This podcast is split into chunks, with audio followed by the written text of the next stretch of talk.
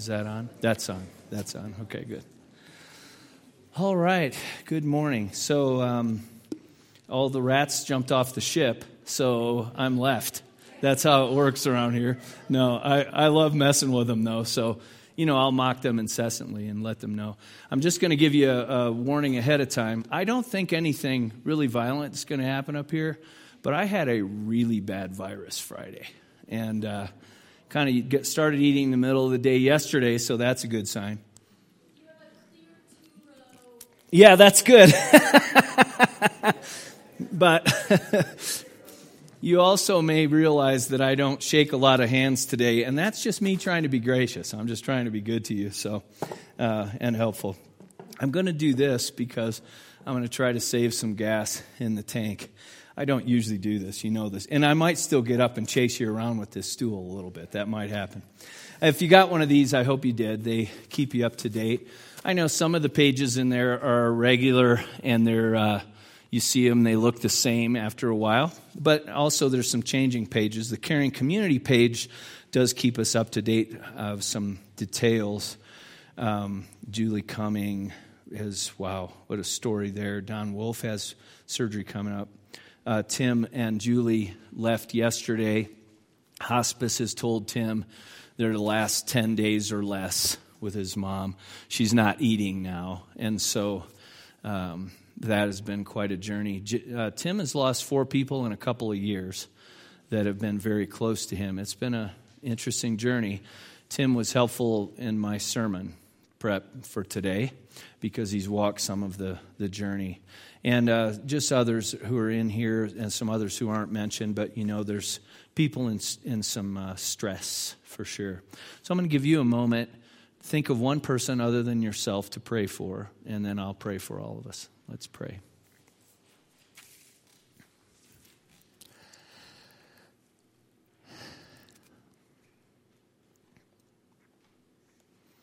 As it strikes me, Lord, every time we pray it's an act of faith and uh, belief. And it's really not important, all of the effects, because we'll never be able to sort all of that out. What really is important is our trust in you and our, our side of the relationship to speak with you, to tell you our hearts. We have preferences and hopes in every circumstance, and uh, ask that your will would be done as well. Because sometimes that lines up with what we expect, and sometimes it doesn't. But give us grace and courage. Definitely give us awareness of others through your Spirit, and give us a sense of uh, the right way to minister, to uh, spur along, to be, to take the t- posture that Jesus would take towards those people. And uh, we pray on their behalf because you love them and we love them. And we pray all of that in Jesus' name. Amen. So we're going to start a new series today. How many of you enjoyed the last series on uh, other world religions? That was informing. I learned things from both Stefan and Jim in that series. And it was helpful, I hope, for you to get some context. The goal was never to bash people. That doesn't do any good, right? That's not helpful. Um, people came up with mechanisms and developed entire religious systems trying to come up with the solutions, right? Trying to answer the questions.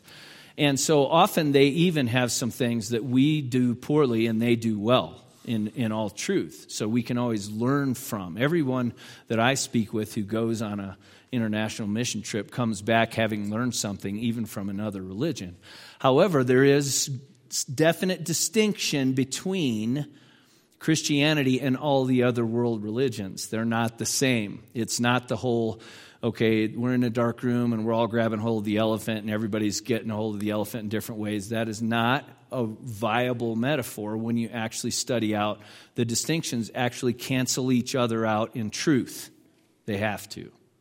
So that was a great series. This series is uh, going to be a series in Micah, which is in the Old Testament and we're going to call it Trapped Like a Bird in a Cage, which is kind of a unusual statement. We'll get there in a second. Um, that's actually copying straight from a great Assyrian king. That was his phrase. I'll tell you about that in a moment. But the book of Micah is in the Old Testament. It's one of the small prophets, and it, it comes in the, in the time frame that is King Hezekiah. It's about 750 to 700 years before Jesus and it's a pretty critical time in Israel's history. Micah was a contemporary with Isaiah. He's about 100 years before Jeremiah, and actually, the book of Jeremiah quotes the prophet Micah later. Actually, he's cited by some of the elders. And there's some interesting ways for us to learn some things. Now, I know a lot of times with the Old Testament, people are uncertain. Should we look at that? There was actually a guy back in the early part of the church named Marcion who said, Take the Old Testament, throw it out. I don't like that God. I don't like those stories. That was, that's a terrible idea. So Jesus has a new God. There's a different idea. Okay, we're not that. We're not saying throw out the Old Testament. So, part of why we regularly have series from the Old Testament is because we want to help you build some continuity between the Old and the New, because there's a lot of points of continuity. Another factor is we often think, or I've heard this a lot, that maybe the promises and the ideas for Israel are the same thing for the church, and so that's how this applies to us. We are not. The church is not Israel. It's not. At the same time, in a lot of ways, the church is Israel. Okay? There's a lot of common ground, things that we make the same kind of mistakes we can learn from. We can surely, we're in a different covenant set up, an arrangement to, between us and God. But it's not like everything is changing that entire experience. So we're trying to learn the places where there's continuity and the places where there's difference. This I can promise you America is not Israel.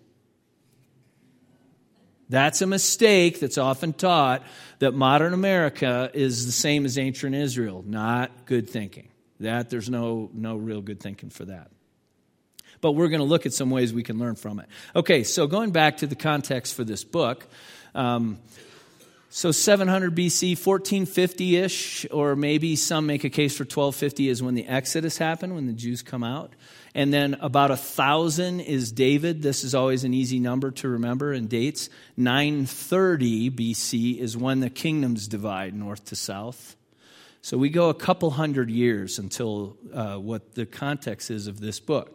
It follows Jonah because it also involves discussions with the Assyrians. And so they're a lot the same. Also, this time frame when Hezekiah was the king is when the famous tunnel, Hezekiah's water tunnel, was built in Jerusalem. How many of you have seen the Hezekiah tunnel? Yeah, a number of you have. Um, so that was this time frame, very ancient, but also we have some connections. Now, there's three things in this series that we're going to look at there's three basically oracles. That may sound like a creepy word to you, but they're just collections of thinking within the book of Micah. Um, and the first one is written to all peoples everywhere. We're going to see that. That's the addressees. The second oracle is written to the leadership of Jerusalem, the leadership of Samaria, Israel. And the third one is written to the peoples specifically of Israel. But what we'll see is there's some common threads between their mistaken beliefs, their false ideas, and ours. That's why this book is relevant to us. Because they've made, they made some of the same mistakes 750 years before Jesus, so 2,750 years ago, as we make today, which is not really a big surprise when you really think about it. So we mentioned, I mentioned a little bit earlier that this is all about response to fear. Here's what's going on. Hezekiah is king. Samaria is almost fallen, although the way that the first oracle is written, Samaria probably wasn't fallen yet, but it might have been even by the second, like by chapter 3 in this book the Assyrians have surrounded. Their standard procedure was go in the surrounding areas, scoop up any people, any resources, any farmlands, any anything, and then just keep circling in to the cities, the strongholds. And then when they would wipe out all of the resources from the surrounding areas, then they would squeeze in and they would just keep pounding on the walls. And they would build those huge siege ramps to where basically we don't care how thick your wall is, we're going to build a ramp up to it and come over the top. And in the meantime, if that takes us 18 months to build or three and a half years, you're starving in there. That was standard operating procedure in the ancient Near East because of the materials they had around them and because of uh, just the circumstance, the lay of the land. They would always build these cities up on these tells, up in these high spaces, and then they would work their way up to it. So these people are physically, legitimately trapped. Now, what fascinates me is when I study this and look through it, it dawned on me we are functioning as if those same traps are kind of there for us, but they're not physically really there. There are societal constructs that we have built. We're trapped within our own traps that we place in our society. I hope you see what I mean. Um, I think that there's three things that you'll see that we, we end up getting into that, uh, that play out as traps. Now, just think with me for a minute about social constructs. They're fascinating in our culture right now. Social constructs, societal constructs, are blamed for all kinds of ills and evils in our society right now. The reason that women are oppressed, the reason that different genders are oppressed, the reason that races are oppressed is because of societal constructs. They're evil, they're terrible. That's the messaging.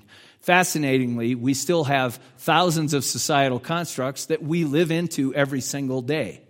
Some of them are really almost inescapable. Uh, transportation. You take for granted that you can get from somewhere to somewhere very far away in a very short period of time. You take that for granted. That's a construct. In fact, if I 70 is blocked, how much does it freak everybody out? The other day it was blocked for wind. I've never seen that before. I 70 blocked for wind. But they literally closed it down because wind was blowing trucks over down near Georgetown. And we freak out because we're like, no, my life demands transportation. Think of this one social media.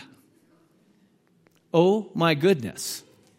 And this is not a generational issue. You would maybe like to think that that's just young people. I'm guarantee you it's just as much old people that are on Facebook, they're on everything else, they're looking at Fox News, or they're on their phones, they're doing whatever else. We like take this as a for granted. We have immediate contact with every single person we've ever met. Fascinating construct. Now think of this one. This one dawned on me, and, and I found this like, huh, braces. When I was a kid, and okay, I'm in my mid 50s. So when I was a kid, though, going through middle school, only a few people had braces on their teeth. It was the ones who literally had the worst train wreck in their mouth, right? But it wasn't everybody. There were all kinds of kids in my class that didn't have it. Now, the kids walk through here, middle school kids in particular, every single one of them has braces on. Abby, do you have braces on right now? I thought so. So Abby, Abby who was singing up here, has braces on. It's almost like it's foregone conclusion. Why in the world? How many people in the world get to have their teeth straightened out? Almost none, right? But we somehow, it's almost gotten to the place where, well, it's just a foregone conclusion. And then, you know, college for our kids, it goes on and on. These social constructs that we feel almost trapped into these. It's kind of fascinating. Now, we're going to look at a couple of things. Let's see, show me this next picture here. I forgot Jella. Turn those lights down a little bit. This is actually a stele from the king, Sennacherib, who attacked Israel and uh, Judah, both. And he tells the story on there. They found this buried away in Nineveh. And he tells the story on there of attacking Hezekiah, the Judite, and having him trapped like a bird in a cage. It's actually written on there on the stele. Now, go to the next picture because this looks more like real trapped in a cage to me. Now, I don't know about you, but people do this on purpose. They go, they go down in there, and I'm like, okay, well, then you put yourself in that cage, which kind of sounds familiar, doesn't it? Okay, you can put the other picture up. Jella, get your Bibles out if you've got them electronically, or if you want to pull out those Bibles from under the chairs. In those Bibles in the chairs, it's page 656, and we're going to read through Micah 1 and 2. I am going to fly through here, and only stop occasionally, but read along with me and just listen to it. Amazing metaphors in here, page 656, Micah chapter 1, verse 1 um, amazing metaphors that kind of fill in the blanks and give some descriptive factors. But you'll pick up on a couple things. I, will try to stop along the way just a bit. The word of the Lord came to Micah of Moresheth during the reigns of Jotham, Ahaz, and Hezekiah, kings of Judah. The vision he saw concerning Samaria and Jerusalem, the capital cities of the north and the south. Hear, you peoples, all of you, listen, earth, and all who live in it. The sovereign Lord may bear witness against you, and the Lord is from, comes from his holy temple. Look, the Lord is coming from his dwelling place. He comes down. He treads on the heights of the earth. The mountains melt beneath him. The valleys split apart like wax before the fire, like water rushing down a slope. This is because of Jacob's transgressions, because of the sins of the people of Israel. What is Jacob's transgression? Is it not Samaria? What is Judah's high place? Is it not Jerusalem? That connects to verse 7, you'll see in a second. Therefore, I'll make Samaria a heap of rubble, place for planting vineyards. I'll pour her stones into the valley, lay bare her foundations. All her idols will be broken to pieces. Actually, these great cities are idols to them and contain idols. In the temples where her gifts will be burned like fire, I'll destroy the images. Since she gathered her gifts from the wages of prostitutes, often used as an equality to, to idol, idol worship, as the wages of prostitutes, they'll be used again. Because of this, I'll weep and wail. I'll go about barefoot and naked. I'll howl like a jackal and moan like an owl. For Samaria's plague is incurable. It has spread to Judah. It has reached the very gate of my people, even to Jerusalem itself. Now, watch this list of cities. They've got some picture images in them, but it, they also believe this is maybe the actual route that the Assyrians took of capturing the cities around as they're tightening the net. Tell it not in Gath, weep not at all. In Beth Ophrah, roll in the dust, pass by naked. And in shame, you who live in Shaphir, those who live in Za'anan will not come out. Beth Ezel is in mourning. It no longer protects you. Those who live in Maroth writhe in pain, waiting for relief, because disaster has come from the Lord, even to the gate of Jerusalem. Who's bringing disaster? The Lord. You will live in Lachish. Harness fast horses to the chariot. You who are where the sin of daughter Zion began, for the transgressions of Israel found in you. Therefore, you will give parting gifts to Moresheth Gath. The town of Achzib will prove deceptive to the kings of Israel. I will bring a conqueror against you who live in Mareshah. The nobles of Israel will flee to Adullam. Shave your head in mourning for the children in whom you delight. Make yourself as bald as a vulture, for they'll go from you into exile.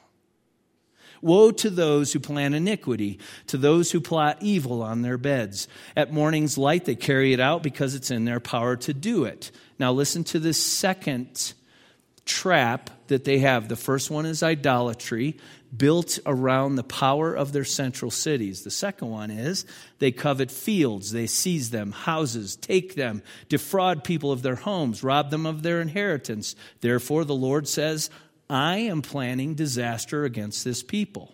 From which you cannot save yourselves. You'll no longer walk proudly, for it'll be a time of calamity. In that day, people will ridicule you. They'll taunt you with this mournful song. We're utterly ruined. My people's possession is divided up. He takes it from me. He assigns our fields to traders. Therefore, you'll have no one in the assembly of the Lord to divide the land by the lot. And here's the third thing. Do not prophesy, the prophets say. Don't prophesy about these things. Disgrace will not overtake us. You descendants of Jacob should it be said, Does the Lord become impatient? Wait, does God do things like this? Do not my words do good to the one whose ways are upright? Lately, my people have risen on up like an enemy. You strip off the rich robe from those who pass by without a care, like men returning from battle. You drive the women of my people from their pleasant homes. You take away my blessing from their children forever here, here's the third thing. They're saying, don't say anything bad's going to happen. We don't want to hear the truth. Meanwhile, this is what you're doing. Get up, go away, verse 10, for this is not your resting place, because it's defiled, it's ruined beyond all remedy. If a liar and deceiver comes and says, I'll prophesy for you plenty of wine and beer, well, that'd be the perfect prophet for this people. Verse 12 I will surely gather all of you, Jacob I'll surely bring together the remnant of Israel. I'll bring them together like a sheep in a pen, like a flock in its pasture. The place will throng with people. The one who breaks open the way will go up before them. They'll break through the gate and go out. Their king, wonder who that would be, will pass through before them. The Lord is at their head. Now, this is a micro, uh, the first oracle. All three are structured this same way.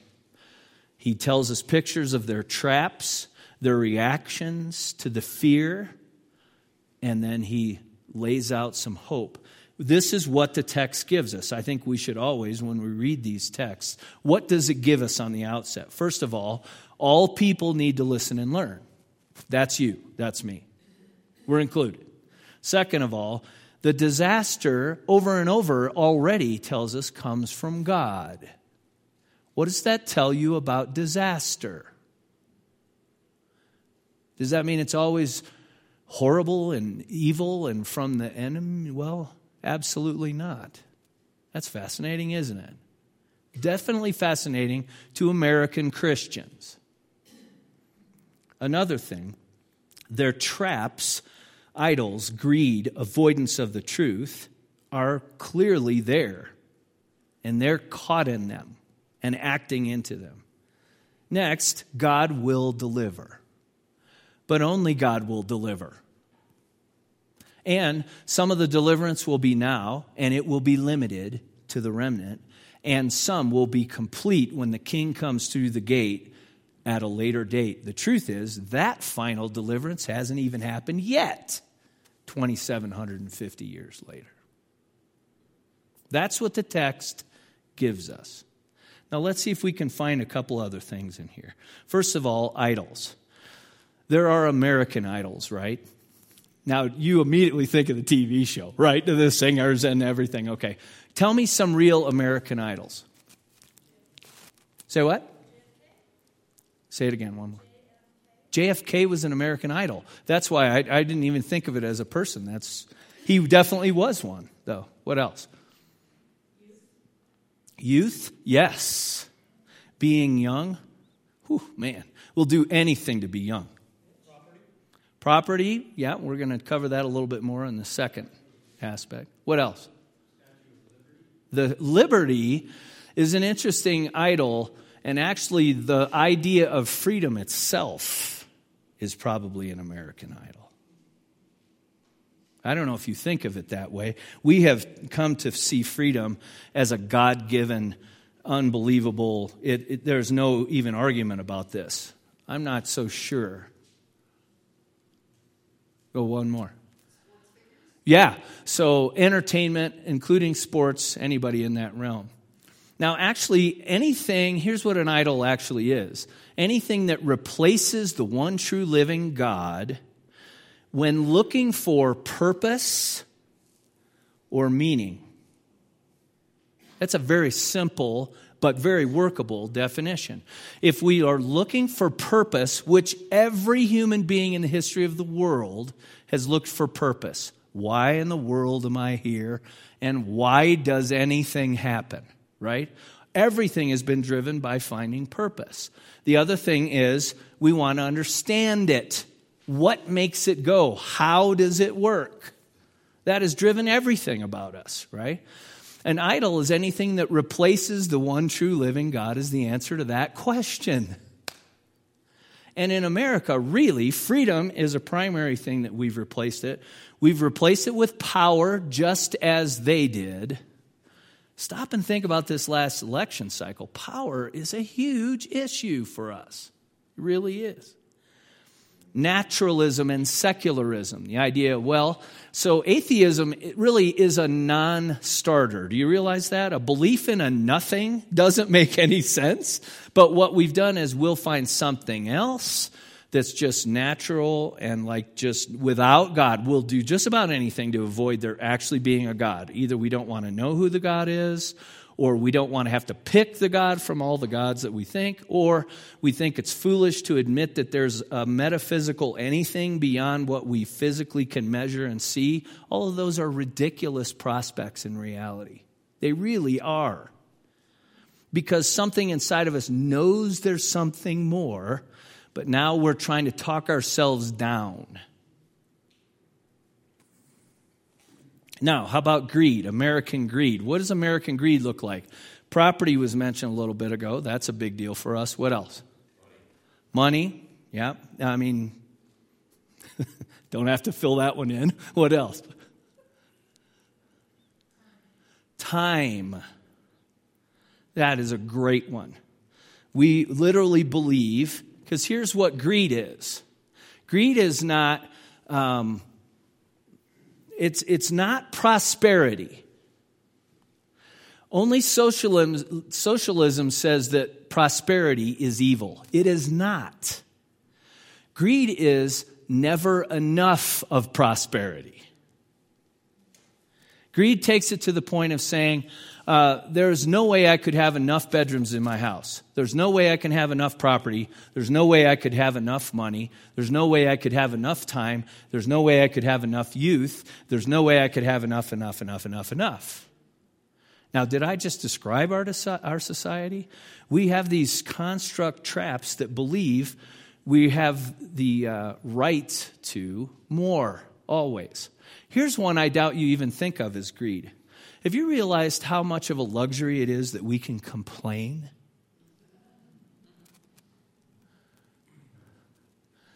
In most places, in fact, the prophets of Israel were unique in the ancient Near East in that they often said something different from what the king was saying. All the rest of the prophets around the world knew you better line up with the king or you're a dead man. I mean, it was a simple proposition we have the freedom to stand outside and picket and raise signs and say, Not my president.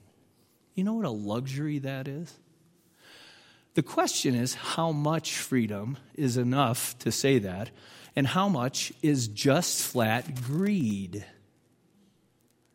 I bet you haven't thought about it that often in that context. But that's what frustrates us after a while is like, that's why people eventually say, well, wait, every life matters. Well, yes, black lives matter, but wait, every life. Why? why? Because it's like, how much does, eh, how does this work? Where does greed end with that? The third thing is avoidance of the truth. I won't put you on the spot to, but have you ever met an American who thought it was their fault? You think of the conversations you had this week about everything from the government to the snow to the whatever. And everybody's got a really good reason the way it should be a different way, but it is never their fault. It's always somebody else's fault.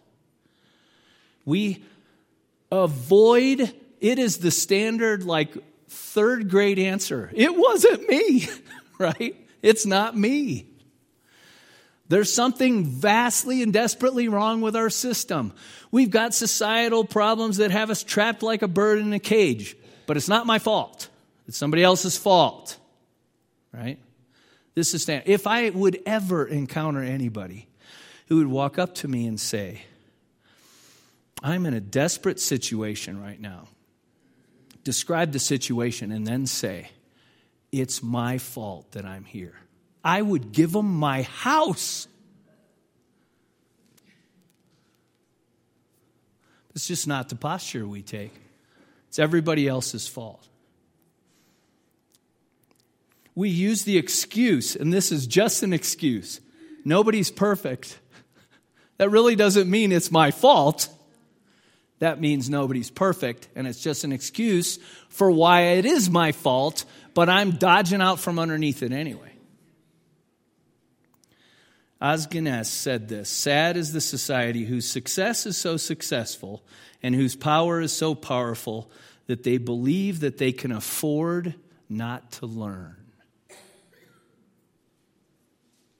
We're in these same traps that Israel was in 750 years before Jesus. Now, there were times when we truly were trapped. The great wars, including our own civil, where you're making decisions that are brutal and you're trapped. But we're not in a trapped time. We put ourselves there. Let me give you some thoughts to think about this. First of all, sin often works, but it doesn't work best, and it doesn't work for very long. Now, you say, How did we get to sin? Well, we are, first of all, our next series at the end of this is going to be a series to talk about sin because, of course, sin is like one of those words when Americans are trying to avoid, they're, they're offended if you would say they are responsible to the point of sinning. I am as well, right? As a good American. But sin is the term Bible, the Bible uses to describe things that don't work best and they don't work for very long. They had been in these three constructs, we're in ours. But somehow we keep going.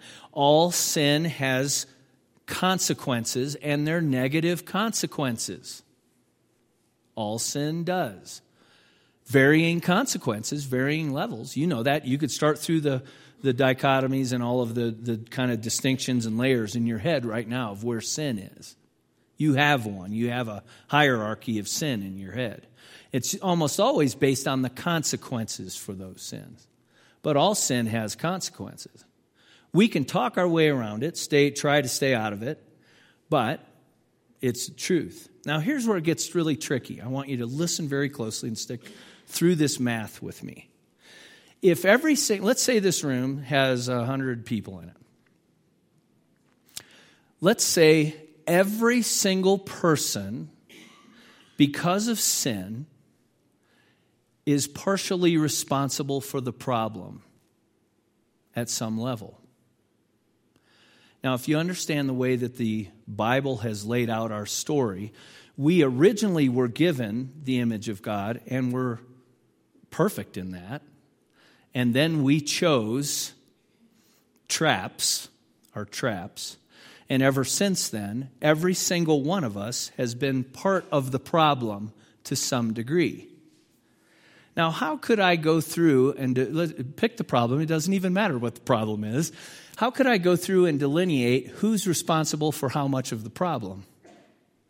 Just in this room, how could we figure that out? Now, let's multiply that. Let's take that outside of this room. Let's take that to the whole society 350 million people. Who's responsible for what? To what degree?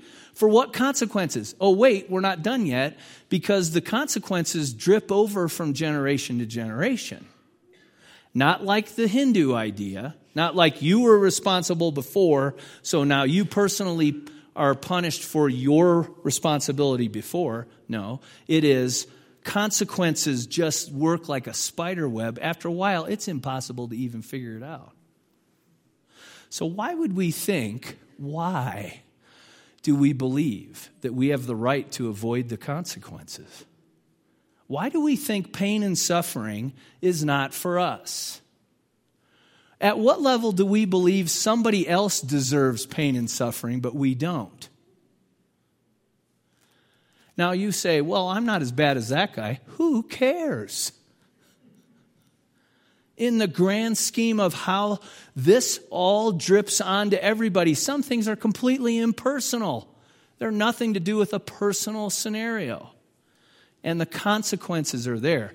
The question is when you're holed up in the city and the siege ramp is outside and there is not really a lot of hope, how are you going to respond to that? If you do like most Americans do, You'll avoid the problem. You'll reproduce the problem because you say, hey, I had to live through this. So even if it's not conscious, you literally, your dad abused you, you abuse your kid. How many Americans are guilty of that story? Or you're going to avoid the pain and suffering at all costs because you say, That's not my problem. I'm going to take you back to the beginning of this whole thing. If God is responsible for the disaster, why do you think you don't have to deal with it? Do you really think God doesn't know what He's doing? This is a critical element to pain and suffering. Because if you believe Christianity is designed as an exit ramp, a way out of pain and suffering, you have not heard the story. And it's as simple as this Jesus came, and he didn't just experience the pain and suffering and then get rid of it. Had he done that, it would have been a sign to us to say, pain and suffering is meaningless. Or had Jesus come and stayed above all the pain and suffering and out of it, then he also would have been sending us the signal pain and suffering is meaningless. It doesn't mean anything, it's purposeless. I am here to save you and deliver you, deliver you from it. The difference was Jesus came, entered in, stayed in it, and did not eradicate it. What's the end result of that message? The end result is I'm here to go through the pain and suffering with you. It has purpose, it has meaning. A lot of Christian churches will not teach that story. They will tell you Christianity is about figuring out a way to avoid the pain. I'll tell you this if you're going through hell, keep going. But don't try to go to other gods for solutions. Don't try to buy your way out of it. And whatever you do, don't try to say it's not my fault. Let's pray. Lord, we are grateful to you these uh, stories, these scenarios, and then the word from your prophets uh, help inform us. I think we often struggle in understanding why. And sometimes we look back on a story like this and say, well, they get what they deserved. Well, the truth is, we all get what we all deserve.